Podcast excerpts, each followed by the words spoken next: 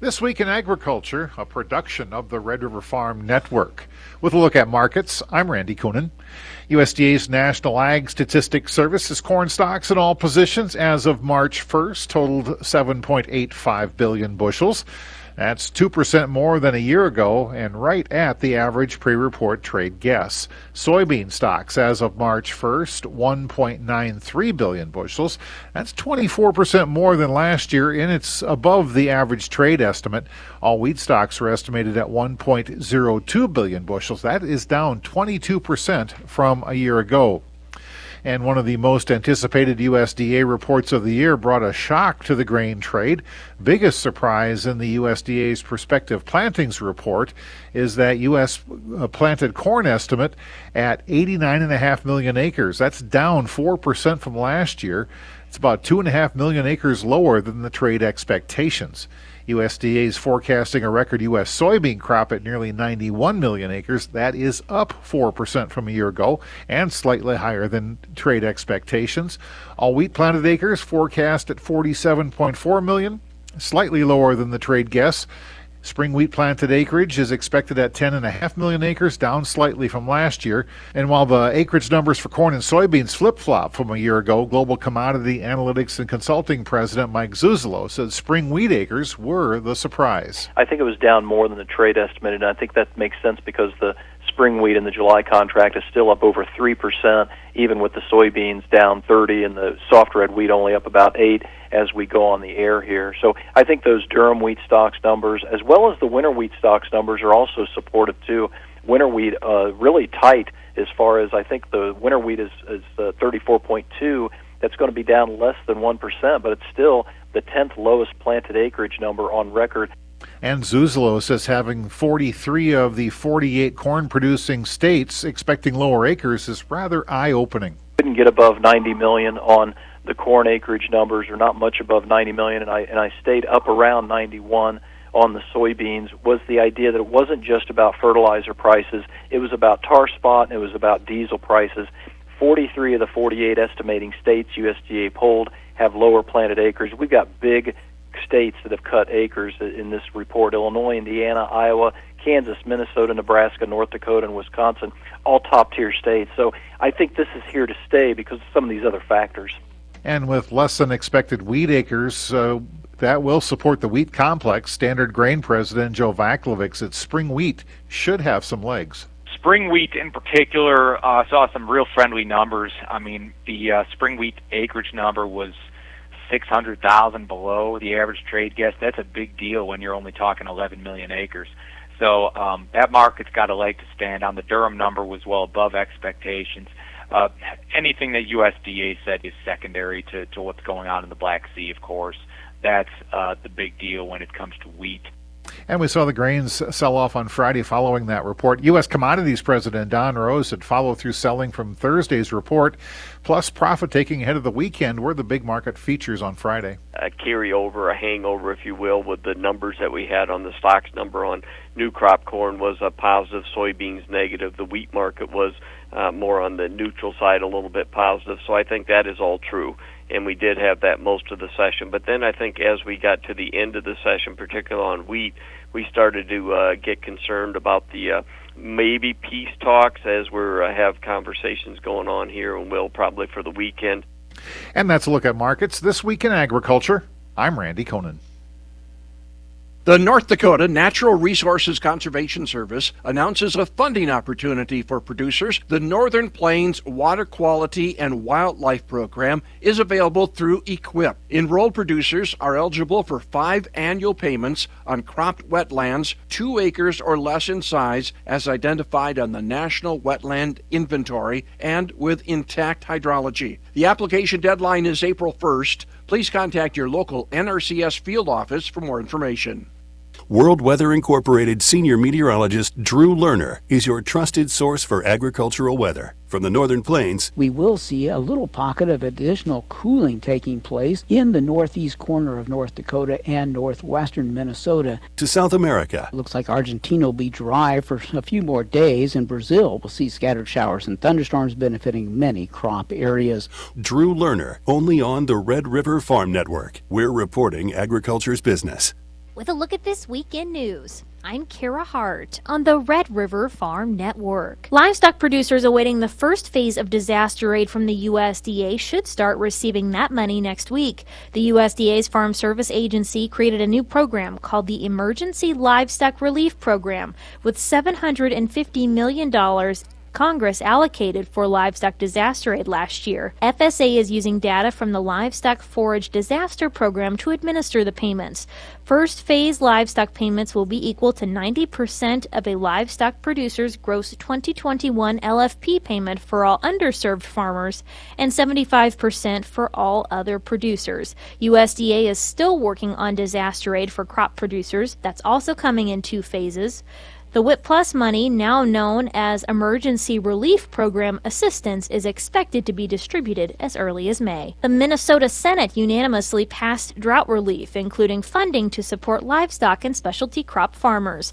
There's also money for disaster recovery loans through the Rural Finance Authority. A conference committee will now iron out the differences between the House and Senate versions of the bill. At least three cases of highly pathogenic avian influenza is confirmed in Minnesota. Minnesota Agriculture Commissioner Thom Petersen says more cases are expected in the state. In 2015, when we had our massive outbreak in Minnesota, we kind of trickled through cases in March, and then it really grew in April and May. And so it's uh, you know something that we can have around until it really warms up. USDA also confirmed a case of avian influenza in North Dakota. This is the first case confirmed in North Dakota since 2015. It was confirmed in a backyard flock in Kidder County. The U.S. Supreme Court will hear a case filed against California's Proposition 12. Prop 12 is an animal housing law that seeks to ban pork sales from hogs that do not meet the state's production standards. The National Pork Producers Council and American Farm Bureau filed the case. Ukrainian farm production continues despite the war. Red River Farm Network's Don Wick has the story. Since the Russian invasion five weeks ago, Grand Forks farmer Paul Spruill has had two Zoom calls with Ukrainian farmers. Spruill has hosted a tour group made up of Ukrainian farmers and business people in recent years. The optimism of these of these gentlemen, and every one of them said, "We will win this war." And as you can see, what's happened today, they're, they're, they're going that direction and they're not giving up. After a 20 year moratorium, these farmers were finally able to purchase farmland in 2021. Now, much of that land is a war zone. Spruill said these farmers are dealing with shortages of fuel and other crop inputs but still plan to plant 45 to 55 percent of their cropland. The biggest challenge is infrastructure. Spruill said the Ukrainian farmers also described finding Russian mines in their farm fields. I'm Don Wick for the Red River Farm Network. Thanks, Don. Russia is banning the export of sunflower seeds until August and implemented an export quota on sunflower oil. The decision was made to avoid shortages and stabilize domestic prices. USDA Undersecretary of Farm Production and Conservation Robert Bonnie tells the Red River Farm Network the situation in Ukraine put a spotlight the importance of having a secure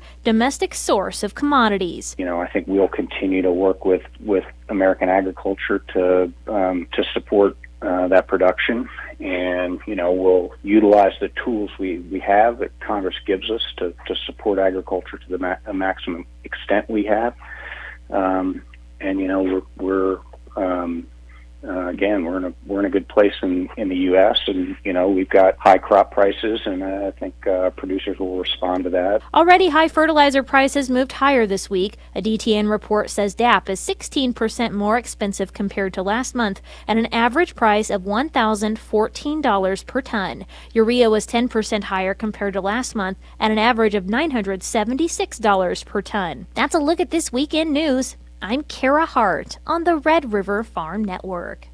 From too wet to too dry, we know Mother Nature has the final say on the crop. Count on Irie Insurance to help manage that risk.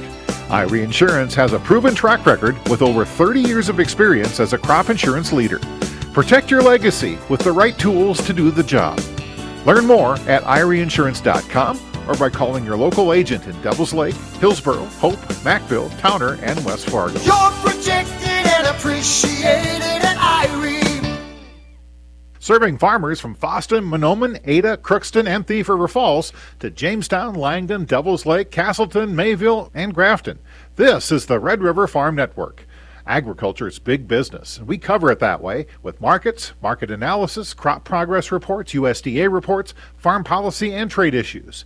If it affects your bottom line, you'll hear about it on the Red River Farm Network. Go online or on your smartphone to rrfn.com. You can click on news, podcasts, radio stations, and more. With a look at weather this week in agriculture, I'm Sierra Doctor for the Red River Farm Network. Over 72% of North Dakota is classified as being in moderate to extreme drought conditions according to U.S. Drought Monitor. That's a 6% increase since last week. NDSU recently hosted a livestock drought outlook.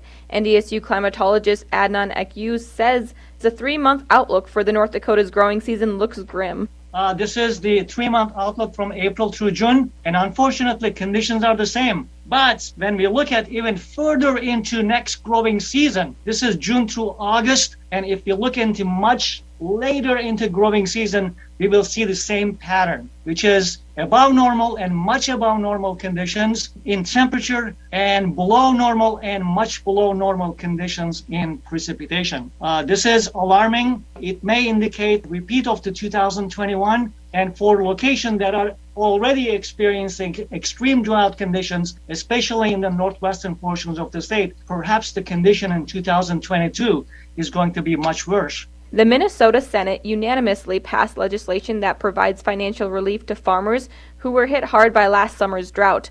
The $10 million bill includes $7 million for livestock and specialty crop farmers.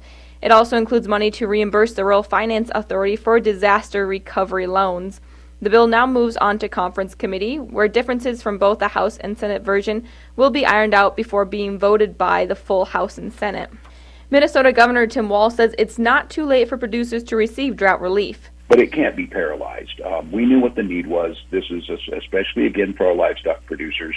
Um, got hit really hard by this. this. Some of this relief was in there, and I want to make note to folks that when we provide relief to agricultural producers, all of us see the benefit of that in that stable, healthy, affordable food supply that's at the grocery store. And with all of the, the disruptions in you know food supply and chains, whether it's in Russia or whether it's just coming out of COVID, really critical that we have stability to this. So I'm glad to see this is moving. Walz says agriculture is still feeling the effects of the drought. We know that this was a, a heavy hit. There's folks that are still reeling from this.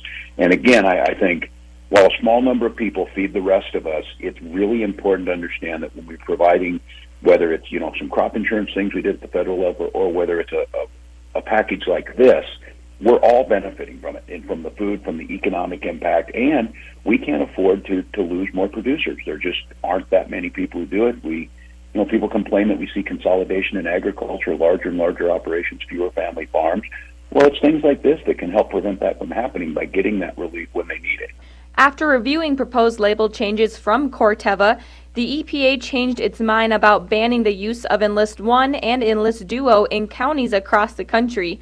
The EPA will now allow applicators to use Enlist 1 and Enlist Duo herbicides in all of Minnesota and South Dakota.